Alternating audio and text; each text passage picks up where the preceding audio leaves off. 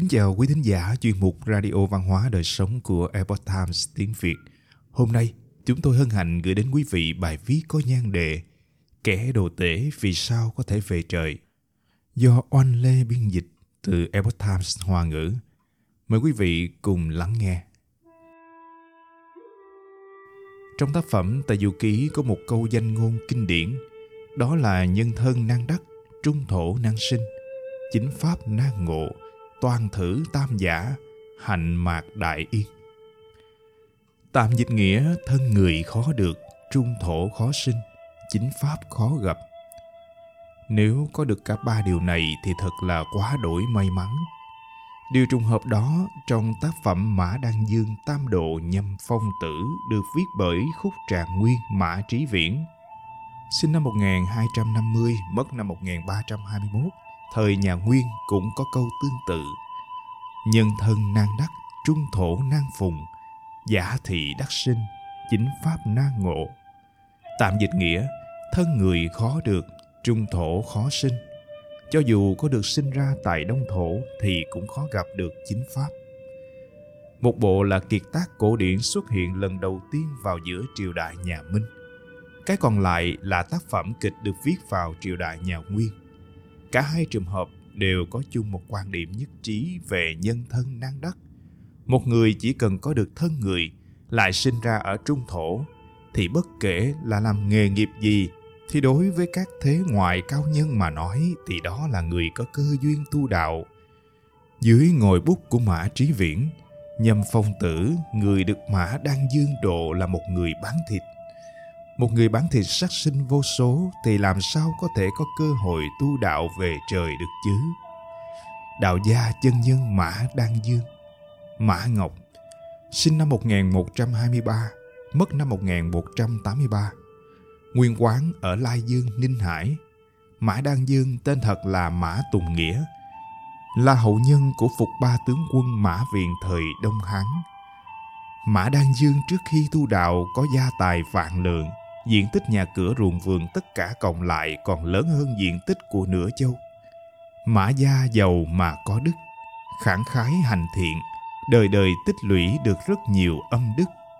Lúc ban đầu, Mã Đan Dương từng được tổ sư Vương Trùng Dương, sinh năm một nghìn một trăm mười ba, mất năm một nghìn một trăm bảy mươi, điểm hóa, nhưng ông vẫn chưa thể bước trên con đường tu đạo. Có một hôm, âm sai ở địa phủ dẫn hồn phách của ông đi. Nguyên thần của Đan Dương bị rơi vào địa phủ chịu khổ đòn roi. Trong cơn đau đớn tận xương tủy, tổ sư đột nhiên hiện thân cứu ông thoát khỏi biển khổ. Sự việc này giống như một giấc mộng. Giữa hư hư thực thực, Mã Đan Dương mới nhận ra rằng sinh tử thật đáng sợ. Sau khi tỉnh lại, ông liền quyết định tu hành theo chính đạo. Ông được Đông Hoa Đế Quân chỉ dạy trừ bỏ nhân, ngã, thị, phi, ta, người, đúng, sai. Được Thuần Dương Chân Nhân chỉ dạy buông bỏ phú, quý, danh, lợi. Lại được Phương Trùng Dương chỉ bảo đoạn tiệt tửu, sắc, tài, khí, tu thành đắc đạo. Ông ở Bạch Vân Động đợi chờ cơ duyên độ hóa thế nhân.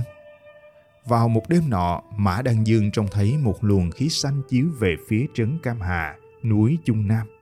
Vì để giáo hóa những con người lương thiện ở vùng này, ông rời khỏi cõi tiên đến vùng núi Trung Sơn.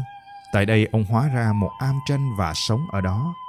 Có một người bán thịt họ Nhâm, có sở thích uống rượu nên thường xuyên say bí tỉ. Người trong làng quen gọi anh ta là Nhâm Phong Tử. Nhâm Phong Tử nhìn thấy người trong vùng sau khi được Mã Đan Dương giáo hóa thì đều ăn chay, cản trở việc làm ăn của mình. Do vậy bèn nghĩ cách hãm hại chân nhân. Mã Đan Dương từ sớm đã nhìn thấu tâm tư của người bán thịt. Trong lòng thầm nghĩ vào lúc anh ta đến hại mình thì sẽ điểm hóa để anh ta quay về chính đạo. Thơ rằng: ngã giữ tha Diêm Vương bộ thượng trừ sinh hổ, tử phủ cung trung lập tính danh. Chỉ khai hải giác thiên nhai lộ, dẫn đắc mê nhân đại đạo hành. Tạm dịch nghĩa: ta và anh ta ở trên sổ Diêm Vương là cùng sinh cùng tử, lại có tên ở cung tử phủ, đi khắp góc bể chân trời, dẫn người trong cơn mê tu hành đại đạo. Nhâm Phong Tử có một ít tài sản, mỗi khi nhìn thấy huynh đệ gặp chuyện khó khăn, anh ta đều đem tiền bạc cho họ mượn, xem như là tiền vốn làm ăn, hoàn toàn không đòi hỏi tiền lãi. Vì vậy mà các huynh đệ ai nấy cũng đều tôn kính anh ta. Nhâm Phong Tử thành thân với Lý Thị, hạ sinh được một bé trai. Ngày đứa bé đầy tháng cũng trùng vào ngày sinh của Nhâm Phong Tử. Vì vậy Nhâm gia đã tổ chức tiệc rượu chiêu đãi mọi người. Trong buổi tiệc, các huynh đệ của anh ta phàn nàn rằng gần đây xuất hiện một vị đạo nhân đi khắp nơi khuyên người hành thiện, nhưng dân trong vùng đều nghe theo lời của vị đạo nhân kia, không những không sát sinh hành ác, mà ngược lại còn ăn chay nữa. Nghĩ lại thì vị đạo nhân này đạo hạnh quá cao thâm, trong vòng chưa đầy nửa năm mà đã khiến một vùng đất trở thành một thôn làng hướng thiện. Dân làng vào lúc rảnh rỗi đều đến học thần tiên truyện. Trong một khoảng thời gian ngắn, cả huyện Trung Nam được bao phủ bởi tinh thần mộ đạo thuần khiết. Những người bán thịt bị lỗ vốn không còn cách nào khác để tiếp tục làm ăn. Do đó liền muốn nhân cơ hội ở trong tiệc vui của Nhâm Phong Tử mà mượn tiền của anh ta. Nhâm Phong Tử tức giận nói: "Cản trở việc làm ăn của người khác bằng như hại chết phụ mẫu." Trong cơn say rượu, gan to tày trời, anh ta liền động niệm muốn đi giết chết vị đạo nhân kia. Nhâm Phong Tử mượn rượu làm càn, lão đảo nhảy qua tường đến am tranh của Đan Dương. Anh ta vừa bước vào, Mã Đan Dương liền nói: "Nhâm đồ, người đến rồi đấy à?" Nhâm Phong Tử cảm thấy ngạc nhiên, vị đạo nhân này làm sao mà biết tên của mình được. Nhâm Phong Tử hung tợn nói ra mục đích đến của mình. Mã Đan Dương nói: "Là ta cản trở việc làm ăn của ngươi. Thôi vậy, bần đạo chịu chết là được." Nhâm Phong Tử bối rối: "Làm gì có ai cam chịu chết chứ? Cho rằng đạo nhân có thần thông." Mã Đan Dương lại nói: "Bần đạo nào có thần thông gì chứ?" Nhâm Độ đang định hành hung thì bị thần hộ pháp của Đan Dương ngăn cản. Không những vậy, ngược lại còn làm tổn thương tính mạng của chính anh ta. Nhâm Phong Tử hét lớn: "Trả đầu lại cho ta!" Mã Đan Dương đáp: "Là ngươi ban nãy muốn giết ta, giờ ngược lại đòi ta trả đầu cho ngươi. Ngươi tự sờ xem đi." Nhâm Phong Tử vừa sờ thì thấy đầu vẫn còn, lập tức cầu xin chân nhân tha cho mình một con đường sống. Mã Đan Dương nói rằng: "Ngươi muốn đi thì cứ đi đi, có ai cản ngươi đâu cơ chứ." Nhâm Phong Tử ngơ ngác rồi nói: "Sư phụ, tôi đến đây chỉ có một đường, nay là ba đường, nên tôi chọn đường nào đây?" Vị chân nhân nhắc nhở anh ta rằng: "Ngươi đến từ nơi đến, đi về nơi phải đi, đừng để mê lạc chính đạo." Nhâm Phong Tử tuy là người bán thịt, sát sinh vô số, nhưng bản tính anh ta không xấu, hơn nữa ngộ tính lại cao. Anh ta nghe lời răn dạy của chân nhân thì thầm nghĩ: "Phụ mẫu sinh ta chính là nơi đến của ta, nếu ta chết đi thì chính là nơi phải đi. Sư phụ dạy ta đừng mê lạc chính đạo, lẽ nào muốn ta theo ngày ấy xuất gia?" Nghĩ đến đây, Nhâm Phong Tử dập đầu cúi lạy mà rằng: "Nhâm đồ nguyện ý theo sư phụ xuất gia." Mã Đan Dương muốn thử nghiệm đạo tâm của anh ta xem có kiên định hay không, bèn nói: "Người muốn xuất gia, người có phải là thiện nam thiện nữ chăng? Người khi nãy còn cầm đao vượt tường muốn đến giết ta, sao mới chớp mắt mà đã muốn theo ta xuất gia? Nhà ngươi còn có vợ đẹp con thơ, núi vàng biển bạc, ngươi về sau lẽ nào lại không nghĩ nhớ đến? Ngươi nghe đây, chỉ khi ngươi một lòng muốn biết mình đến từ đâu, thì ta mới có thể chỉ ngươi con đường đại đạo trường sinh. Nơi thần tiên ta đây chỉ cho phép thần tiên ở, còn phàm phu như ngươi hãy cứ là đi tìm nơi phàm phu thì hơn." Nhâm Phong Tử nghĩ: "Sư phụ nói thần tiên chỉ cho phép thần tiên ở, phàm phu hãy cứ là đi tìm nơi phàm phu thì hơn. Thường nghe nói rằng con cháu có phúc phần của con cháu, chẳng có ai đi làm trâu làm ngựa cho con cháu cả. Con cái là khóa ngọc gông vàng, hoan hỷ oan gia. Ngẫm nghĩ thì nhân duyên trong thế gian này suy cho cùng cũng chỉ là một cuộc vui mà thôi. đến sau cùng vẫn là trống rỗng như không. Nhâm Phong Tử rốt cuộc đã nhìn thấu, do vậy liền tiếp tục dập đầu lạy chân nhân, nguyện làm đồ đệ của sư phụ, khẩn cầu chân nhân chỉ cho con đường trường sinh. Mã Đan Dương nhìn thấy tâm cầu đạo kiên định của anh ta, liền đề ra cho anh ta mười giới luật. Nhất giới tự sắc tài khí, cấm rượu sắc dục tài vật nóng giận. Nhị giới nhân ngã thị phi, cấm ta người đúng sai. Tam giới nhân duyên hạo ố, cấm nhân duyên yêu ghét. Tứ giới ưu sầu tư lự, cấm buồn rầu lo lắng. Ngũ giới khẩu từ tâm độc, cấm khẩu Phật tâm xà. Lục giới thôn tinh đạm nhục, cấm ăn thịt. Thất giới thường hoài bất túc, cấm thường thấy không đủ. Bát giới tuần kỷ hại nhân, cấm lợi mình hại người. Cửu giới mã liệt viên điên, cấm tâm ý điên đảo. Thập giới phạ tử tham sanh, cấm tham sống sợ chết. Để tôi luyện ý chí của Nhâm Phong Tử, mỗi ngày Mã Đan Dương đều bảo anh ta làm rất nhiều việc. Chẳng hạn như sáng, trưa, tối mỗi buổi gánh năm trăm thùng nước.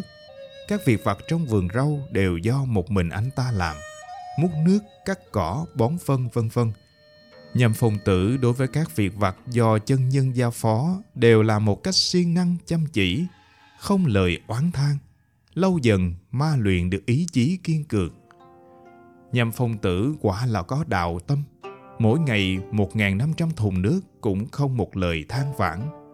Ngược lại còn vui vẻ cảm tạ chân nhân, vì đã đồng ý dạy đồ đệ ngốc như mình. Anh ta thật tâm cảm thán rằng cuộc sống học đạo tốt hơn hẳn việc sát sinh mỗi ngày. Đạo tâm khai mở, Nhâm Phong Tử trong lòng tràn ngập sự khoan thai điềm tĩnh. Cao sơn lưu thị hữu tri âm, cổ mộc thương yên nhập đồ họa. Bầu bạn cùng với ánh trăng sáng, không tham tửu sắc, không tham tài khí. Học theo Liệt Tử thời Chiến Quốc cưỡi gió, học theo Trương Lương thời nhà Hán quy đạo. Học Phạm Lãi công thành rút lui, chèo thuyền vào Ngũ Hồ. Tuy là người trần mắt thịt, nhưng một khi đã tu chân thì từ đó buông bỏ đồ đao, tình nguyện đọc kinh sách, tìm đến đan dược hồ lô. Thời gian thấm thoắt, thoáng chốc đã mười năm trôi qua. Nhâm Phong Tử lúc này ở trong am tranh tu luyện trong một thời gian dài. Tuy chưa thể cưỡi hạt bay lên trời, cũng chưa từng đến Lăng Uyển Tiên Gia hái dị thảo, nhưng trong lòng đã không còn sự tranh cãi thị phi và huyên náo của chốn hồng trần. Mỗi ngày cần mẫn chăm sóc vườn rau, tâm thái tiêu diêu tự tại. Sau khi Nhâm Phong Tử trừ bỏ được hết thảy các loại vọng niệm như tửu, sắc, tài, khí, nhân, ngã, thị, phi, thì đã đến thời khắc trở về trời. Cổng trời rộng mở, chúng thiên tự tấu hưởng các loại âm nhạc tự nhiên. Xe rồng chạy như bay nghênh tiếp Nhâm Phong Tử quay trở về thiên cung.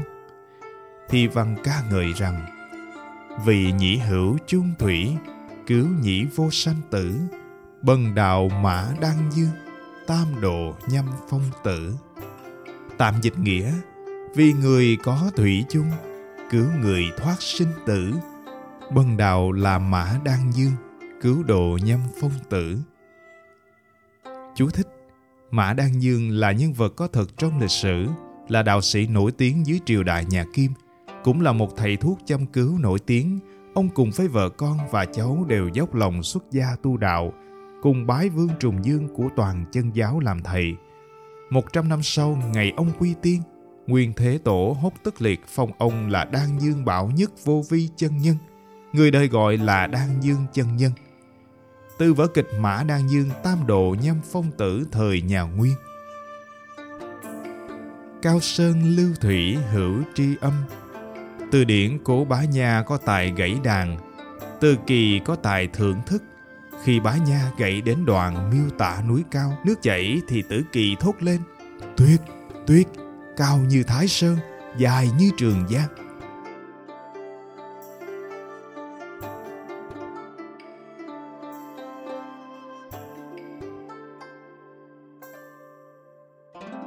Quý thính giả thân mến, chuyên mục Radio Văn hóa Đời Sống của Epoch Times tiếng Việt đến đây là hết. Để đọc các bài viết khác của chúng tôi, quý vị có thể truy cập vào trang web epoch times viet chấm com. Cảm ơn quý vị đã lắng nghe, quan tâm và đăng ký kênh. Xin chào và hẹn gặp lại quý vị trong chương trình lần sau. Kính chúc mọi điều bình an và tốt lành đến quý vị cùng người thân.